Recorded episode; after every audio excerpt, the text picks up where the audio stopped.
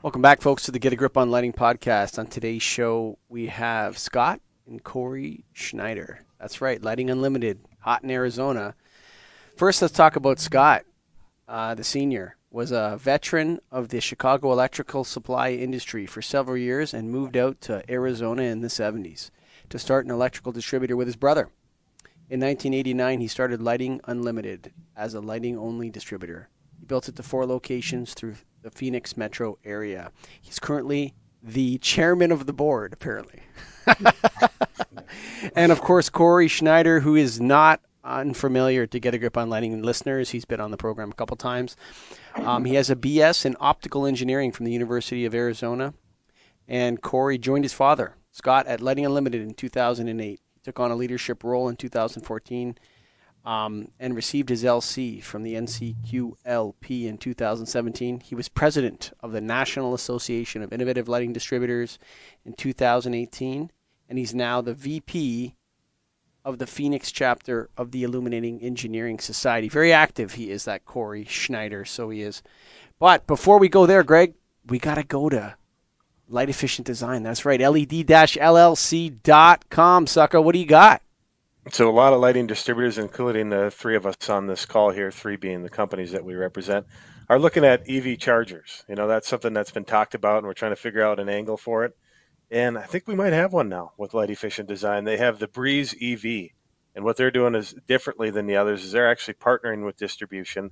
They're not going to sell direct. I'm finding that out as I'm out in the field. A lot of these EV chargers are selling it direct, so they're cutting you out of the equation.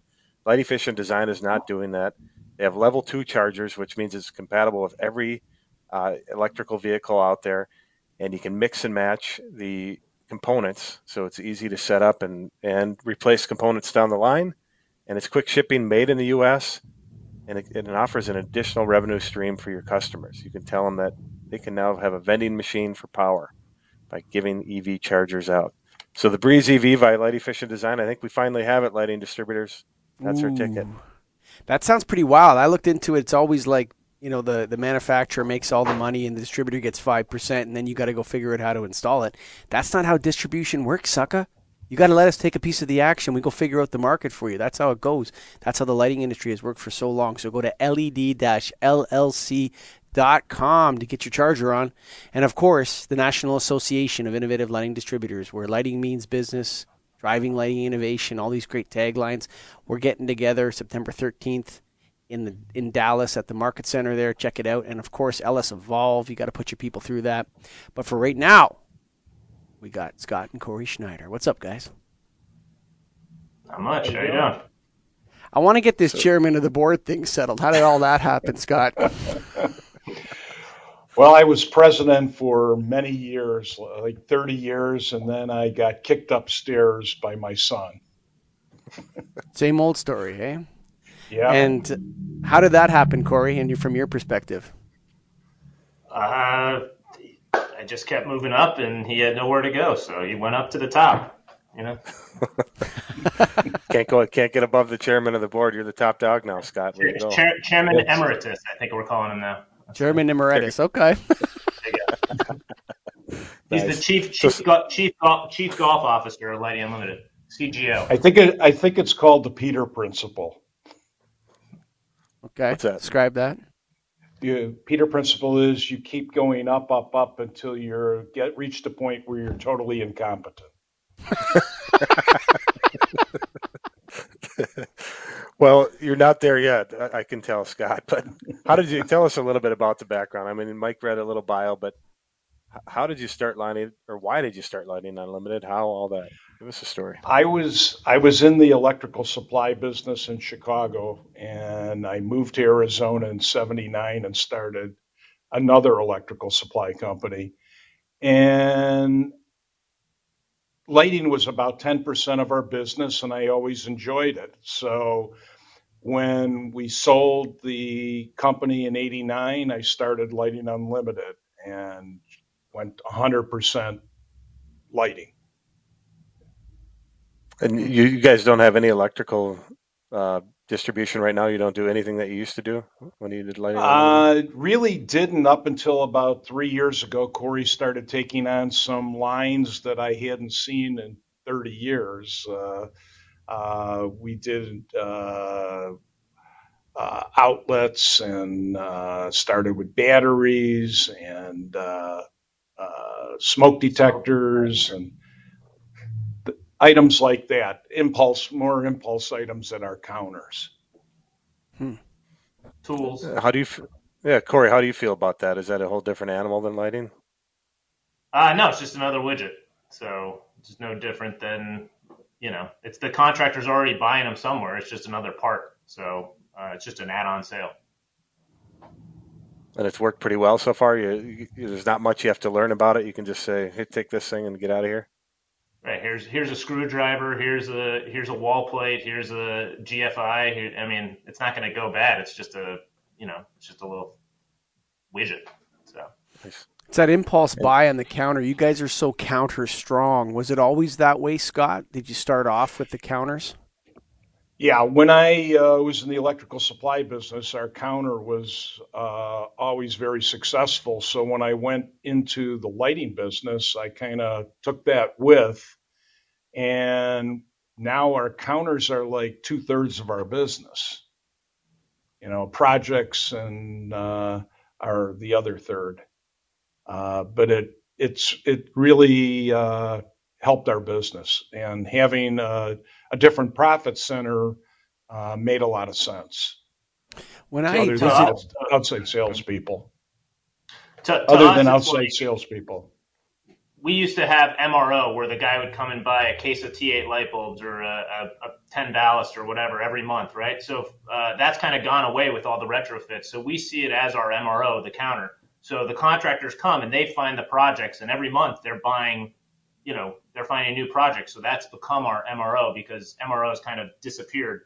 Um, so now our new MRO is the counter because so I kind every month, you know. I kind of copied your counter model, and you know what? What was interesting is that as I followed that business what I noticed was that my inventory had to go way up. I had to have way more stuff in stock. And then when we visited you guys, I don't know if it was three or four years ago, I noticed like how important inventory is to your business as a, as opposed to Greg and I's, where we, you know, Greg, you do an inventory once a year, I believe, in June. Yep, that's it. Yeah. Whereas I'm constantly doing inventory now, all the time. And you guys have four branches. How important is inventory to your business model? It's essential. I mean, we have probably over a million dollars in inventory, and it's constantly, you know, we're constantly cycle counting. I think our guys cycle count every day. Um, so it's, you know, it's the lifeblood of the business. You know, whoever has the inventory gets the sales. And so when you do you when you guys are looking at light bulbs, are you stocking all kinds of strange optical lamps and microscope lamps, or is it all day to day lighting products? We used to do a lot more of that. Now we're more on the bread and butter type products. Hmm. Because that's where you, you, where my thing. Let me just jump in here because I'm I'm, yep. I'm curious about my own counter as COVID ends. Like my whole counter program with the shit. Part of my language there, but with the um with COVID nineteen, it totally you know dismantled it all of a sudden like that. But um, the I was finding that I had to stock a lot of strange SKUs that normally I would special order. And so what you're saying is you're moving away from some of those, you know, JDFs and those weird ANSI codes and just, you know, the stuff that people want to walk in and buy tubes and ballasts and things like that. Yeah, correct. So we have, I don't know if you look at a pie chart, there's the A, B, C, D items, right? So mm-hmm. uh, we're trying to heavily increase our A items and decrease our, you know, C, D, and X or, you know, non-stock items. So. And so with this counter business, you have a contractor that comes in and their their purchases is a project. Are they expecting that you have the items that they need, or they, they give you the general idea and you say, well, we can use this because that's what we have in stock. Is that how it's working for you guys? Well, if we do a project, eh, they usually they'll bring their plans in and we'll do a okay. takeoff for them. But if it's just a small contractor coming to the counter, they expect us to have most of it, mm. maybe not all of it, but uh, and, and, we that's why they come to us because our inventory is so uh, vast. Mm-hmm. Also, there's a lot of uh, stocking reps in Arizona. So you know, our reps have large warehouses, so if they need something today or tomorrow, we just send them to the rep and they go pick it up. So mm. we have virtual warehouses as well. Hmm. Have you found those are pretty accurate inventory counts? I mean, you're are you and are you using it as an extension of your business in a way? You say, you know, we've got a thousand here. I know they've got ten thousand there. We've got eleven thousand. Is that kind of how you you pitch it to people? Yep. If you want it today, go get it. Otherwise, we can order it from XYZ manufacturer. It'll be here in two or three days. But if you want it today, this guy's got a thousand over here, ten thousand or whatever. You know, that's why, you know, of all the members of NAILD, uh, Lighting Unlimited was always the most education keen. And I think it's it stems directly from how important education is to the counter sale. See, when you have a, a call in customer, there seems to be more time to sort out the problem or to ask someone else in your office. But if, if you have a lineup at your counter you got to deal with that person right now and that person dealing with them has to be able to solve the problem that the customer has and I, oftentimes you've described it to me as a lot of landscape lighting projects come in people will walk in and they that your your counter sales have people have a lot of understanding of the different things involved in these various areas, whether that's a lighting retrofit or landscape lighting. Whereas if you came into Atlas and, and you asked for uh, landscape lighting, you're going to get a lot of, uh, hang on a second, uh, Michael, Joe, uh, there's, a, there's someone talking crazy. So you guys have always been really keen on education. Um, how much of that is taught through LS1 and, and our programs at NAILD, and how much of it is just time in the industry and having experience?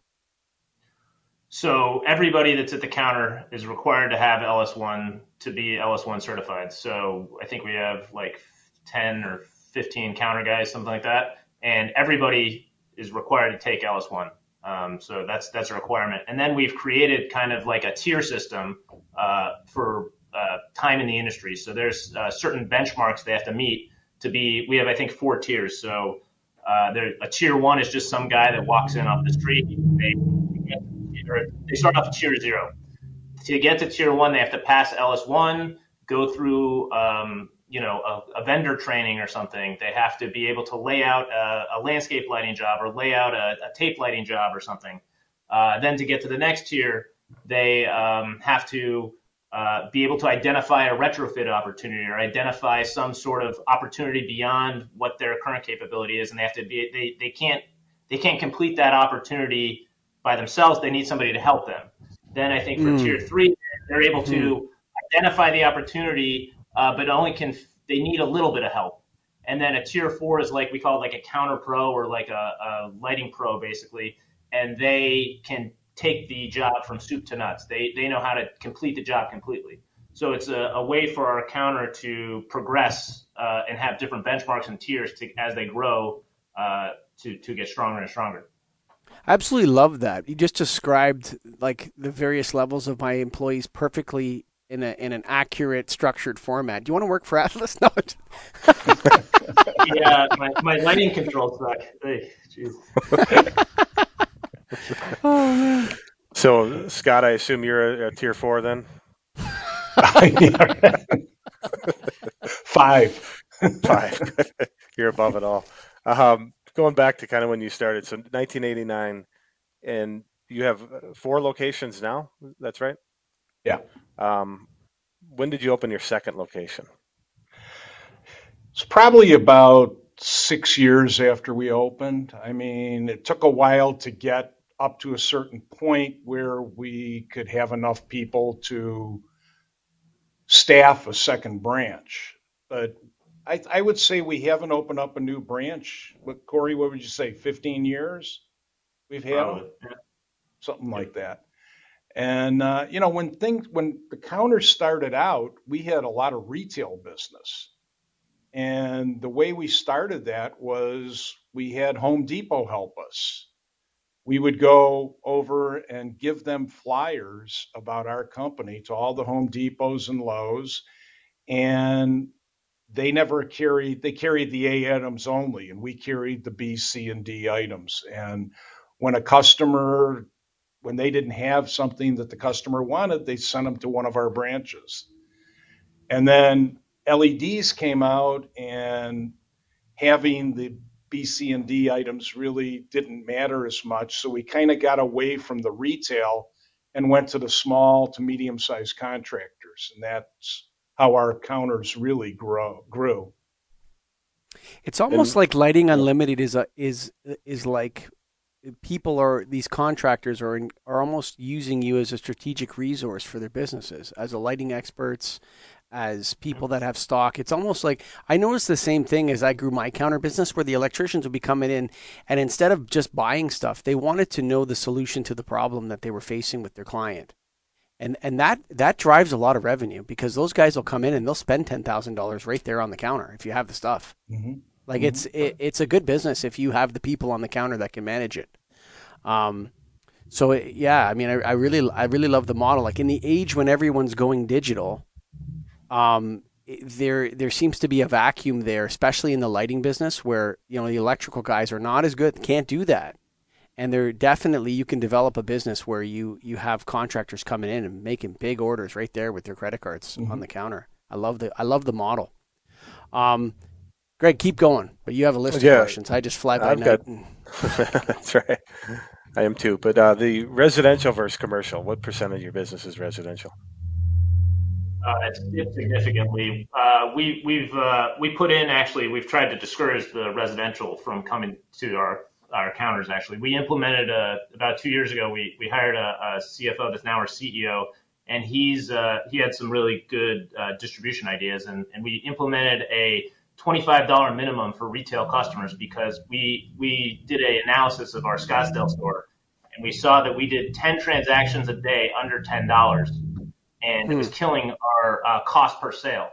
So we implemented a $25 minimum order and it's weeded out a lot of the retail customers and it's allowed our uh, counter guys to focus on the small to mid-sized contractors and what we realized is a lot of our small to mid-sized contractors were using us for we call it like the booty call business.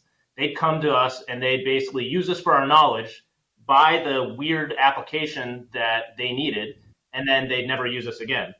And what we found is hmm. that if our guys have more time to spend with those contractors, they won't we won't be a booty call. They'll actually we'll say, hey, why don't you use this for your regular business? And instead of them going to the electrical supply house for their day to day light bulbs, now they're coming to us for their day to day light bulbs.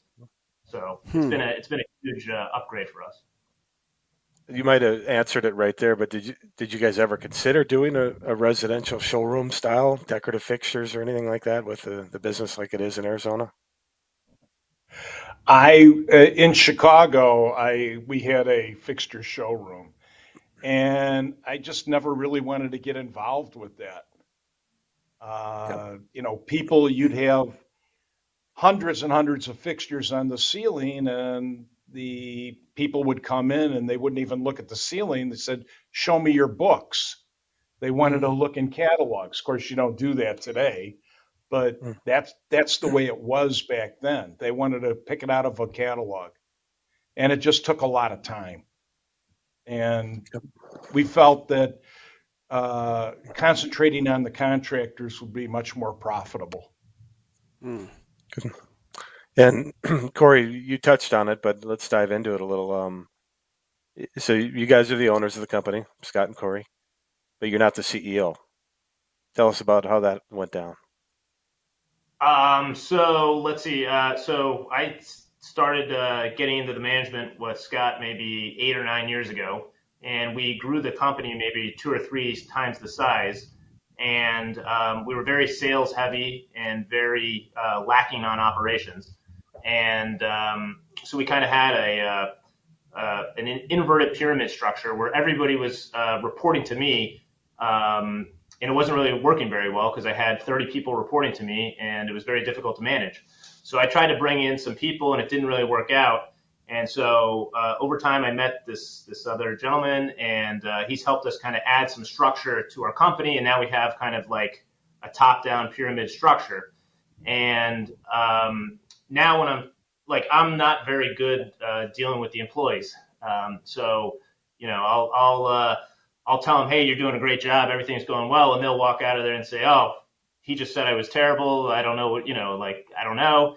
And then this other guy will walk in there and say, you guys are terrible. you know, uh, you need to improve this and this, and they'll say, great, oh my God, I'll, I'll, I'll run through walls for you, sir, and I'll do, you know, whatever you need. How the hell does that work? I need to figure out that secret because like I don't understand that. Like that is such a mystery. Is it people's intelligence? Are they like I I I've, I've I, I can't get it through my head. Is like, is it a body language thing? Like, I don't understand how some people can do that. I really don't. I, I just don't have what it, you know, I don't have that gene right now, I guess. And so this guy comes in and he adds professionalism to us that we don't offer, I guess. And it's it seemed to seemed to have been work out really well so far. Well, I, yeah. I think I think the Achilles heel is that like I know you quite well. We've spent a lot of time socially to, with one another, and you're right. you're quite frank and curt. Uh, Corey. Sure. And I love that. Like Greg and I, that's what we love about you. It's like you're just going to call it like you see it. But I think you know with employees, they a lot of people can't handle that level of frankness. Quite frankly, um, you know, and I that's what I love about Corey. Greg is when I talk to Corey, he, will say that's really stupid. like he'll tell you that right to your face, you know, or that. Guess what? That person's a moron, Michael. That's the problem. It's not. It's not. You're not doing a bad job. The person's a moron. Um, and and like, but I, I think I'm I'm very similar to Corey and I share that frankness, and I think it turns people off. They don't really want to know the truth. They just want to know what to do. And some people, you know, some people are very good at avoiding the frankness and just telling people what to do. And I think that's where it comes off to you is like, well, I was being so honest with the guy and trying to tell him what's good, but then he walks out depressed. But this guy, constructively criticism so successful is so successful that the guy walks out beaming and I don't get it. I think it's got to do with the the curtness and the frankness that Hundred percent. That's that's why we did it. I mean, I we identified it, and we know it's a it's an issue I got to work on. As a I don't think it's an issue. I think it's your it's your just your best and worst quality. It's one of those things that you can't really change. It just it's who you are, and it's what makes I, you great, uh, and makes you bad human resources manager. My aunt calls it a uh, a blurting problem. I have a blurting problem. But I love your blurting problem. That's why I love hanging out with you. It's like. Corey, we're having this problem with this person. Da, da, da, da. Dude, she's a moron. Oh, okay. Thanks, man. Corey just summed it up. so, yeah. Scott, what do you, what do you, how do you feel about the structure and how you've seen it change and since you started it? Well, we definitely needed uh, help on our infrastructure, but uh, you know, I've I've been taking a, a lesser uh, position with the company. You know, I'm, Corey's really doing running the company and making all decisions. And if he wants my opinion, he asks me. Uh, but he's done a great job. So you know, I get to do what I like to do, which is play golf and a uh, few other things, and it gives me the time. I still come in every day. I'm I'm here when he needs me, and it's worked out great. Now, when you talk about infrastructure, which is infra- interesting, you're you're talking about the infrastructure of the human resources. Yeah. Yeah, that's such Correct. a brilliant description of it. Like that's what it is. It's it's actually an infrastructure of people. I love that, sure. Greg. We, we called it. Uh, we we built a house of cards on no foundation, or I did, and then uh, to, we brought in this uh, manager. His name's Todd, and uh, we've kind of built a foundation and now we're kind of building a house on that foundation. It seemed to really help dramatically. You know, having having people that report to other people um, as opposed to just going straight to the top has, has been uh, has been very helpful for us. And and you've told me this story, Corey, but as much as you can and want to share, how did you find this person, and what did they? They started as something else, I, I believe, and they mm-hmm. became mm-hmm. the CEO. So give us that, how that went down. Uh, so we, as of I think like four, 10 years ago, uh, we were uh, completely on handwritten paper tickets. So somebody would come to our store and that we'd handwrite the sales order on a piece of paper, double-sided carbon paper, and then we would uh, look up the price in the catalog. We'd uh, find the price, then you'd uh, you know write it out, get the calculator out, calculate the tax, you know calculate how many it is, give the guy the double-sided sheet of paper, and then the guy would drive from our Scottsdale store to our, all of our other stores, pick up the tickets, and then he'd type it up in the computer. So that was the structure, I think, 10 or 12 years ago. and we uh, bought this uh, software package uh, called it's called DDI Systems or Inform is the is the package, and it's uh, basically we computerized the company.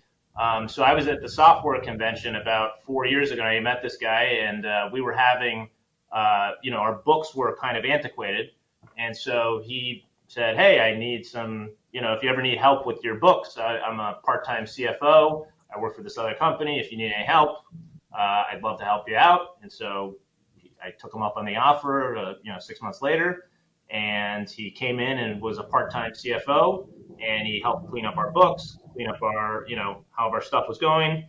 I then uh, was trying to put in a COO or a guy, an operations manager, and it didn't really work out.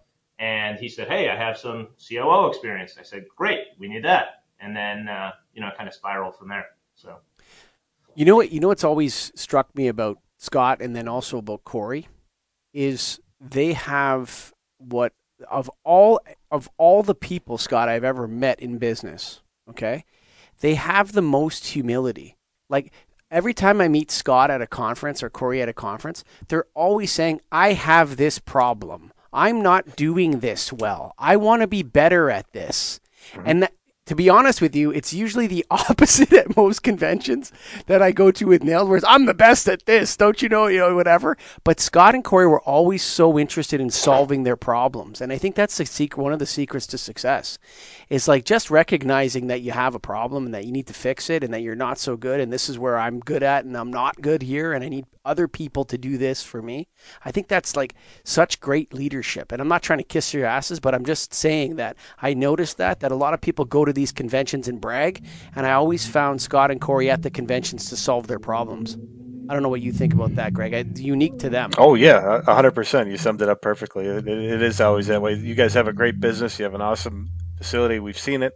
I haven't seen your new one, but you know, even before that, and and to hear you guys are always like, oh, I'm trying to figure this out that's great, and that you know that is inspiring to other business owners too to kind of make us relook and think about what we're doing. And you know, we all have our downfalls too, and, and we just have to admit it, work on it, and try to get better. Learn from these guys how to do it. So, Corey, what, what's your role now? What are you primarily doing? Uh, so right now I'm doing accounting actually because uh, we can't find people. So uh, no, I'm doing. Uh, I'm I'm actually uh, doing um, just sale, uh, working on our sales department right now. So uh, sure. that's kind of my focus. Uh, we have uh, we just got this um, national contract of uh, privatized army lodging uh, bases. So it's like 18 bases across the country, and so we have a gentleman that works for us actually in Nashville, and um, so I'm working with him to kind of grow that opportunity. Um, so like traveling to these army bases and every every um, every they have like forty thousand houses across the country, and every year they're redoing the houses and upgrading the lodging. Um, so we're trying to expand that market, basically. that's great. Moving out of Arizona somewhat, then, huh? Uh, just with this customer, so yeah. just with that one. I can't believe that we're already coming up on 30 minutes, and I want to. There's something else I I know a lot of NAILD uh, members kind of face the same issue, and that is succession. Um, Scott, was was Corey brought in to take over the company when he first started? Was that your vision, or did it just happen on its own? Uh, probably a little of both. I mean, he came in. Obviously, he wanted to make his career in lighting. Uh, he had worked in the fiber optics uh, area for about three or four years after college, and then he came in, and uh, yes, he he excelled.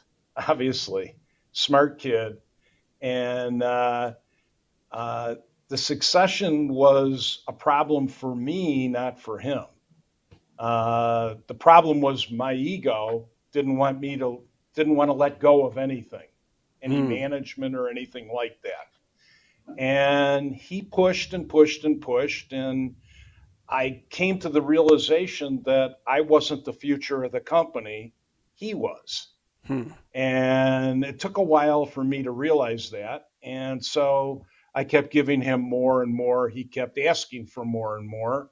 And we became partners about, what would you say, Corey, 10 years ago, eight years ago, something like that? Eight, eight something like that. Eight years ago, and it's worked out well for both of us.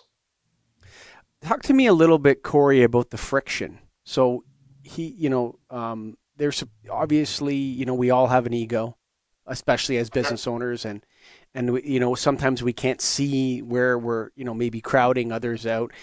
Was there any friction between you and Scott? I'm not talking about screaming and yelling across the office, which does happen, by the way, in some family businesses. Let's not kid ourselves. Okay, what was what was the friction like, and and how did you sort of de-escalate that, but then also continue to push? Uh, yeah, there's definitely friction. Um, uh, how did I de-escalate it? Uh, obviously, we we love and respect each other. Um, he, you know, he built a great company, um, and uh, you know, I respect what he did. But as he's gotten older, his desire to to do things has lessened. But he still, you know, he's got those gray hairs for a reason. Um, so you know, he knows he knows. You know, you know, every once in a while he pulls something out, and it just pisses me off because he's like he he he knows it. It's just like how the hell did he know that? Um, so, uh, but as far as as far as um, de-escalating or things like that, um, we actually had a business consultant you guys know that's helped us a, a ton. Is uh, this gentleman Steve Epner? Um, mm. He's helped kind of uh, open up both of our eyes to each other's position and helped us uh, work through a lot of our. He's kind of like a, what a therapist for us, I guess, or uh, you know, he's been a business coach and helped us a, a, a ton over the last ten years. And so when you so that now that the was there a point at which there was a blowout at um, you know um, uh, I was going to say Easter, but um, at uh, at Passover was there a family screaming match or something like that that characterized the finish or something like that? Uh, yeah, my mother has always been. Uh, she like she had uh, the the one time we had a blowout. She had a uh, a whiteboard session. She's very proud of herself. She's you know she brought out a whiteboard because she was a school teacher, and she put out a whiteboard and said, "All right, Corey, you're responsible for this. Scott, you're responsible for this. Uh, you know, a little T charts." And she was uh, that was probably the only uh, real blowout we had. The rest has been pretty cordial. I would say. I mean, there's there's obviously the day to day father son uh, stuff, but uh, yeah, she's she's the moderator. She's actually his boss, so I have uh, you know if I have to I have to overrule him, I call her. So. well, you know, I love the fact that uh, your mom came in, sat you down, drew a line, and then put two headings under it and said, "Okay, well, who's doing what?" It's uh, yeah. it's interesting how the dynamic of family businesses. Uh, Corey, do you have any final thoughts for the the Get a Grip on Lighting listeners, and in particular the NAILD distributors out there that are listening to this? Uh, uh, do the LS1. It's been a it's been a great program for us. Um, it's been extremely helpful for us. I think we've, as a company, we've probably put 40 people through it, probably more.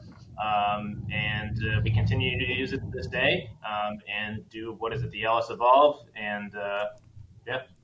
Yeah, LS Evolve, baby. That's what you need. Scott, any more uh, thoughts for the, the listeners? I, I would say to any distributor who's not a member of Nail, they should join. I've been a member for like 25 years ish, and I've never gone to a convention where I didn't bring something back that I could use in the business. Some have been big and, and a few have just been little changes, but it's made a big difference. Plus, all the people that I met that are my uh, friends for years, and and mm. it's I would recommend everyone joining NAILD.